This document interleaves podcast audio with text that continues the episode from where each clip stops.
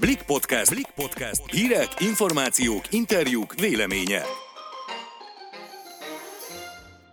Sziasztok! Ez itt a Blik podcastja augusztus 26-án szerdán. Én Szabadfi Mónika vagyok. Én pedig Vajta Zoltán. Ma arról beszélgetünk, hogy bárkit egy életre megbetegíthet a koronavírus. Az adás végén pedig kiderül, szeptemberben merre érdemes kirándulni hazánkban. Vágjunk is bele! Hiába gondolta, hogy maga mögött hagyta a koronavírust Barta Szilvia, a TV2 időjósának rengeteg egészségügyi problémája lett, miután felgyógyult a fertőzésből. Igen, még márciusban kapta el a vírust, és hát ugye ö, akkor sokat ö, hallottunk róla, hogy hát heteken át küzdött vele, és bár már a nehezén ö, túl van, de mint ahogy te is említetted, a betegség még mindig nem múlt el nyomtalanul nála, mint ahogy, mint kiderült, sok más embernél sem, akik ö, ugyanebben szenvedtek tavasszal. Ők magából a fertőzésben már felgyógyultak, viszont különféle egyéb kórok jöttek elő a fertőzésen átesett embereknél. Barta Szilviának például ő arról, arról beszél, hogy kiütései lettek, megőszült, és azóta állandó fáradtság, gyötri, hangulat ingadozásai vannak, meg még sok más kellemetlen tünet. Igen, és hát ugye, mint említettük, az ő esete ráadásul nem is egyedi.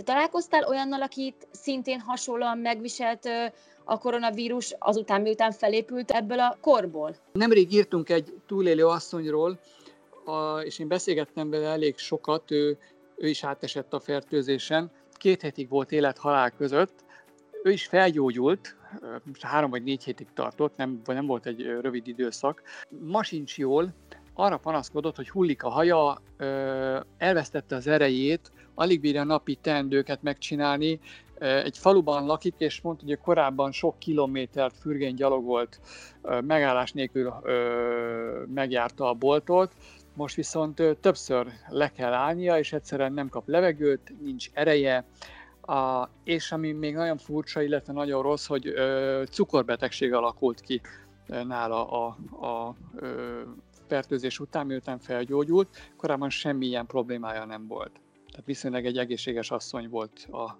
koronavírus fertőzés előtt. Pedig a szakértők szerint ugye hát az sincs egyáltalán kizárva, hogy a koronavíruson átesett beteg a fertőzés után teljesen visszanyerheti korábbi egészségi állapotát, de azért látszik, hogy hogy vannak, akiknél tényleg maradandó egészségkárosodást okoz a vírusfertőzés. Igen, és ezt tudják az orvosok, hogy valami van, hogy valamit csinál az emberi szervezettel a vírus, de sötétben tapogatóznak, keresik az okokat. Azért is nagyon furcsa ez a probléma, mert hogy nagyon sokféle betegség marad vissza a koronavírusból, tehát nem csak az, hogy csak a tüdőt betegíti meg, vagy csak a nem tudom milyen szervezetet, hanem nagyon sokféle egyéb és komoly, tehát nem félváról vendő egészségkárosodás marad hátra a koronavírus fertőzés után. És azt mondják, hogy erre figyelmeztetnek virológusok, ezért sem szabad félváról venni. Legtöbben talán tünet nélkül vészelik át a fertőzést. Sokan vannak, akik egy ilyen megfázásszerű, influenza-szerű betegséggel túljutnak rajta, és aztán felépülnek. Viszont még azoknál is jelentkezhetnek ilyen utólagos, nem tudni meddig tartó örökké tartó vagy évekig tartó betegségek, akik egyébként teljesen tünetmentesen jutottak túl a koronavíruson, és mondjuk nem is, mondjuk csak egy vér, vér, vérvételből mutatták ki nekik utólag, hogy egyébként ők átestek a fertőzésen. Szóval ez egy nagyon alattomos betegség, és hogy nagyon keveset róla még mindig a tudomány, és ezért tartanak nagyon tőle a virológusok. Nem tudjuk, hogy egy év múlva, két év múlva mit fogunk tudni erről a kórokozóról. Igen, tehát lényegében úgy tűnik, hogy egyelőre senki sem lehet nyugodt, és hát tényleg jó lenne, hogyha az emberek betartanák a maszkviselési szabályokat, illetve például ebben a helyzetben nem tapogatnák össze kézzel a zsemlét és a kenyeret válogatás közben. Képzeld el, múltkor például előttem veszett össze a boltba egy férfi egy fiatal sráccal, mert az nem volt hajlandó használni a csipeszt, amivel ugye ki lehet venni a zsemlét, hanem inkább a kezével összetapogatta, és hát olyan pofátlan volt, hogy szinte az összes zsemlét, és hát azért ebben a vírusos helyzetben az ilyen apróságoknak is igen nagy jelentősége van. Igen, és például vannak cégek, akik az egész üzletpolitikájukat vagy a, nem tudom, a marketingüket, reklámszlogenjüket képesek megváltoztatni a járvány miatt, akkor az, hogy mi ilyen alapvető dolgot betartsunk, hogy ne tapogassuk össze az élelmiszert, hát ez, ez a minimális elvárás. Az egyik gyors étterem lánc a 60 éves szlogenjét cserélte, változtatta meg. Ez valahogy úgy szólt, hogy mind a tíz őad megnyarod utána, mert hogy olyan finom, amit ők árulnak. Na, hát ilyet most nem csinálunk két teremben, nem csak itt, hanem sehol máshol, és egyébként meg szerintem sok minden mást abba kellene hagynunk. Például én szerintem nem jó dolog látogatni a zsúfolt buli helyeket, és komolyan kellene végre venni az orvosokat. Nem véletlenül mondják, amit mondanak, ők, ők tényleg nem valamiféle háttérhatalmi és összeesküvés szolgálatába álltak, hanem csak az egészségünket akarják megóvni, ahogy tették ezt a koronavírus előtt is. És szerintem figyeljünk rájuk, mert azért ők többet tudnak erről, mint a laikus emberek, akik egyébként nem tudom, professzornak képzelik magukat, és mindig megmondják a tutit, és mindig mindenki mindenhez ért, most éppen koronavírushoz ért mindenki. Ez engem Viszont azért, ha tehetjük, akkor, akkor menjünk ki a szabadba, és menjünk kirándulni. Keresünk nem túl zsúfolt helyeket. Hazánkban is rengeteg gyönyörű rész található, amit, amit tényleg még ősszel is érdemes megnézni. Kocs Noémivel a Szkolár kiadó gondozásában megjelent Bakancsista Magyarország című kötet szerzőivel arról beszélgettem például, hogy szeptemberben hova kiránduljunk, és hát, hogy milyen titkos helyeket érdemes itthon felfedeznünk. Ahol ugye nem fenyeget a vírusfertőzés veszélye. Szia Noémi, köszönöm, hogy elfogadtad a felkérést. Szia, kedves Mónika, én is nagyon szépen köszönöm a felkérést, és üdvözlöm a kedves hallgatókat is. Idén nyáron a koronavírus miatt sokkal többen nyaraltak itthon, mint ugye a korábbi években, és nagy valószínűséggel az őszi kirándulások célpontjának is valamelyik gyönyörű hazai vidéket választják majd az emberek. Ha valaki egy szeptemberi kirándulást tervez Magyarországon, mit ajánlanál most neki? Nehéz lenne ö, kizárólag egyet kiemelni, de megpróbálok egy párat ajánlani akkor a hallgatóknak, meg nektek.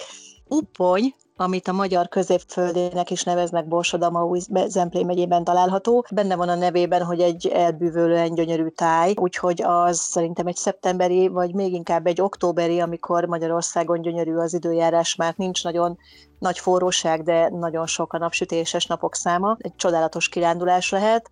De hogy egy picit haza is beszéljek, Fejér megyében van egy gyönyörű helyszín, nem messze Székesfehérvártól, Gántnak hívják, egy nagyon aranyos kis váb település, és amellett van egy olyan marsra emlékeztető vörös színű táj, amelyet nagyon szoktak kedvelni a kisgyermekes családok, úgy képzeld el, mintha tényleg egy ilyen vörösbe mártott, hegyes, lankás környék lenne, mert a térségben régen bauxitbányászat folyt, és ez a tevékenység elszínezte a talajt, és tényleg egy hatalmas terület, ahol nagyon jól lehet jönni, menni lefel, a gyerekek kis dinoszauruszokkal, meg kis harci figurákkal szoktak fotózkodni, szóval egy igazán különleges helyszín, azt gondolom, de bármere nézünk Magyarországon szerintem találunk olyan gyönyörű erdőt, vagy kisebb-nagyobb dombot, hegyet, ahol ilyenkor szeptemberben, októberben nagyon jól esik egy túra, egy kirándulás. Említetted itt a kisgyermekes családokat.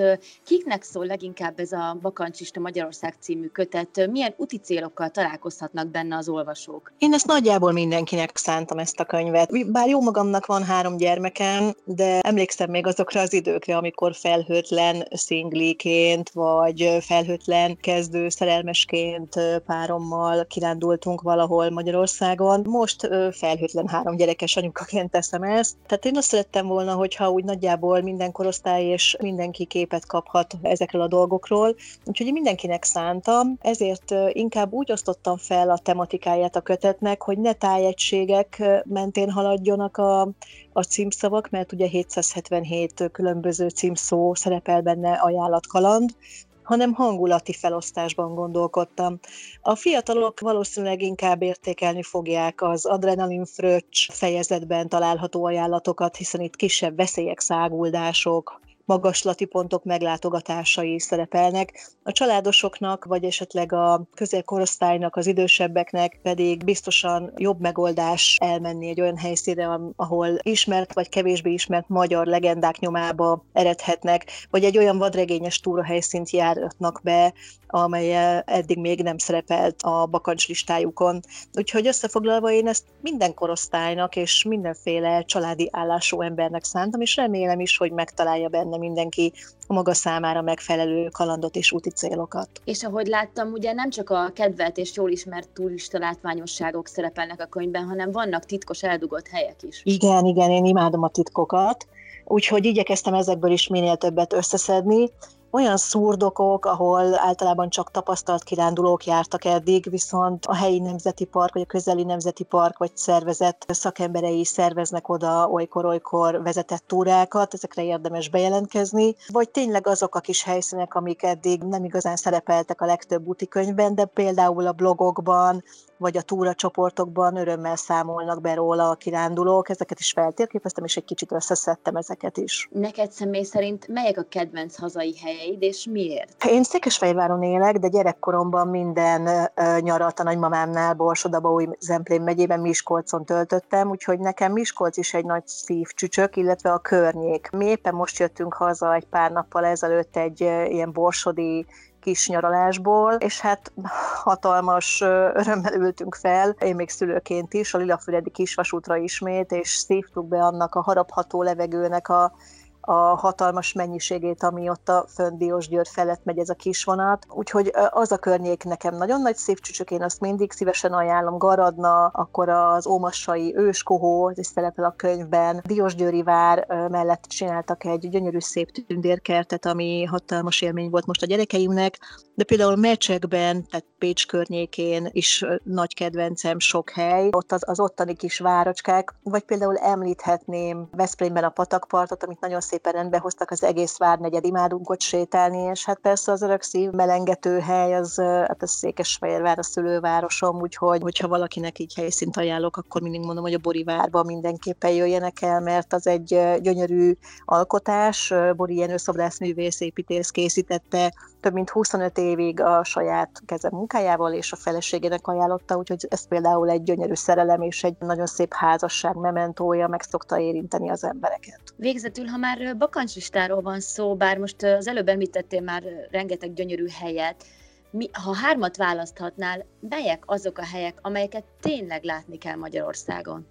Igazából én úgy fogalmaznék, hogy amiket így érdemes most esetleg egy ilyen őszi kiránduláson fölkeresni, mert nagyon különlegesek. Hogyha valaki kevés pénzből, de szépet akar látni, akkor én a helyében talán elmennék így első körben Szentendrére. A borít, könyvek a borítóján is ugye egy Szentendrei jelenet szerepel a színes esernyőkkel. Én azt gondolom, hogy például ez a kis utca, a Szentendrei kis utcák bája titokzatossága az olyan, olyan kalandnak számít, vagy olyan élményt ad, ami, ami biztos, hogy emlékezetes marad. Azt, arról nem is beszélve, hogy ugye a Szentendrei önkormányzat, illetve a helyi civilek kezdeményezésére a Dunaparton ilyen nagyon klassz színes, óriási kövek vannak, amik tényleg annyira egyediek szerintem Magyarországon. Ott például a könyvben van erre egy kis címszó, Üzenje mosolyoddal címmel, hogy ott lehet szelfizni és fotókat szétküldeni vigyorogva az ismerősöknek, mert ez egy nagyon különleges Dunaparti helyszín, aztán, hogyha Budapesten járunk, akkor én biztos, hogy összeszedném Kolotko Mihály kis apró miniatűr szobrait egy ö, saját bakancslistás kis fotóalbumban magamban, mert ezek egyre több helyen vannak Magyarországon, most már Veszprémben is, hallatlanul bájosak, és szerintem annyira leképezik a mai magyar közéletet, vagy a kultúránkat, a, az apró kis ho-ho-ho elkezdve a tündéribbnél tündéribb kis figurákkal, úgyhogy oda mennék, és ezeket így Budapesten megnézném. Illetve Somogyvámoson van egy csodálatos templomrom, ami már 800 éve áll, akkoriban, tehát az idők kezdetén védelmi épület volt, és most pedig naplementében egy annyira lenyűgöző épület most is, hogy, hogy oda mindenképpen elmennék, és ajánlom mindenkinek, már csak azért is, mert egy nagyon klassz kis legendárium is ö, csatlakozik hozzá, egy kicsit vérfagyasztó, ugyan, de nagyon érdekes, mert a helyi néphit szerint templomromnak a derék magasságú falai valamikor egy barbárul befalazott gyermeket rejtettek, koppány vezérfiát, a kis kupát temették volna a legenda szerint ezek közé, ezek közé a falak közé, és hát ez a feeling talán még most is érződik ennek a helyszínnek a közelében, úgyhogy ezt a templomromot például én nem hagynám ki egy egy közeljövőbeli kirándulás során. Talán ez a három helyszín az, amit, amit így szépből ajánlok a